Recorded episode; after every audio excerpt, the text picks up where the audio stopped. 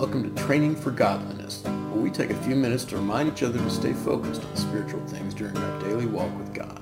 I'm your host, Paul Hammonds. Hi everyone, and welcome to this episode of Training for Godliness. Hope everyone's staying safe and taking all the precautions you need during this current emergency and making sure to take care of your spiritual needs as well as your physical needs.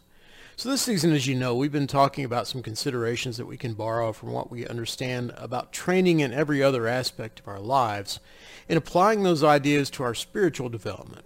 And just like increasing our physical strength and endurance, increasing my spiritual fitness is going to require actual focus and attention. I don't accidentally grow stronger in my faith any more than I would magically wake up and find that my bench press is increased by fifty pounds, or that I don't get tired after climbing ten flights of stairs anymore. It's going to require work. And the parallels between the two concepts are pretty numerous, but this week I wanted to focus on a specific key to success that I suppose we can all relate to, and one that I've been thinking about a lot in these last couple of weeks. Because if you're not someone who's incredibly disciplined and motivated, or someone who just loves to exercise for the sake of exercise, you've probably seen a lot of your plans go by the wayside because you woke up one day, just didn't feel like doing the work. And you knew that nobody would care if you just stayed in one day, and then that day turned into a week. And at some point you look back and realize that you pretty well abandoned your routine, and no one during that time ever pushed you to get back to work. Sometimes that's what we need to get us over the hump, someone that holds us accountable for doing what we need to do, preferably someone who's going through it with us and has the same level of commitment, or preferably better, who's going to encourage us by word and by example to keep going, and in fact to work even harder. Sometimes it's the competitive drive that makes those relationships work, but in many cases it's just the motivation of not wanting to let someone down who's counting on you to help them as well. And in some cases it's as simple as not wanting to admit to someone that you didn't do what you committed to do. It's a lot harder to skip your exercise plan when you know someone's going to ask you about it, and they're going to want to know why you didn't follow through. Well, as it happens, accountability is also one of the most powerful tools we have in building ourselves up spiritually. And not surprisingly, the Bible talks a lot about the concept. It's so foundational to our nature that God immediately points it out in Genesis two after he's created man. He says it's not good that man should be alone. I will make him a helper fit for him. And that term helper has been misused a lot. Some have interpreted it as meaning someone of secondary importance, almost like an assistant. But the idea here is of someone who could do for you what you can't do for yourself. It's the same word used to describe what God does for us in passages like Psalm thirty-three twenty, which tells us that God is our help and our shield. And while Genesis two is talking specifically about the wife's role in relation to her husband, the truth is that the principle applies to men and women equally. None of us can do everything on our own. We need help. And we need help that, as Genesis two eighteen says, is suitable for what we're trying to accomplish.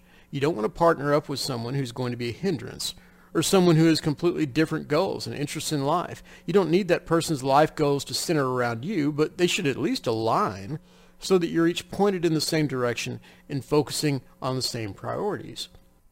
Finding a suitable spouse is an amazing tool for spiritual growth, but it's also one of the most destructive things we can do when the other person doesn't care about spiritual things, or even worse, when that person is actually opposed to you being more godly. Maybe they like when you engage in sinful activities, or maybe they've elevated harmless secular things to become more important than their own spiritual walk with God, and they expect you to join them in that.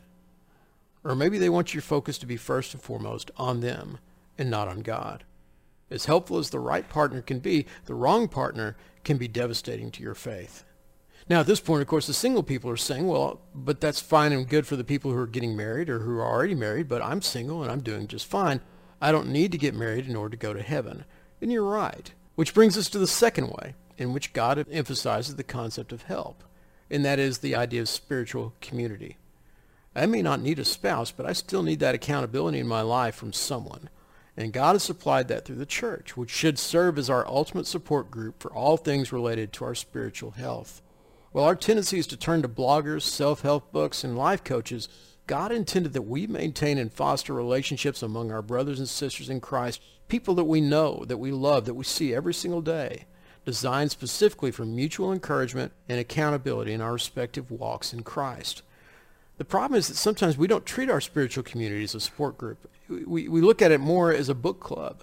We come together for an hour, we share some ideas about the Bible, and then we go home and go about our lives. That's not how God designed the church, because for us to receive the kind of support we need every day, whether we're married or single, it actually does take a village. There's been a lot of talk this past month about the importance of not forsaking the assembling of the saints, and what that means in relation to our current trials related to the various shelter-at-home ordinances that are going on in different communities around the country. But I wonder sometimes whether we've missed the real point here.